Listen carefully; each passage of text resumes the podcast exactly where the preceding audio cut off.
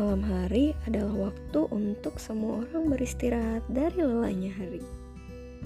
Setelah seharian penuh melakukan aktivitas, bekerja, belajar, sudah pasti ketenangan adalah yang diinginkan. Menikmati ketenangan, berkumpul bersama keluarga, serta bersantai bersama teman untuk melepas segala penat di hari yang padat. So, Selamat malam sahabat. Jangan lupa besok kita masih punya segudang petualangan menarik yang sayang untuk kita lewatkan.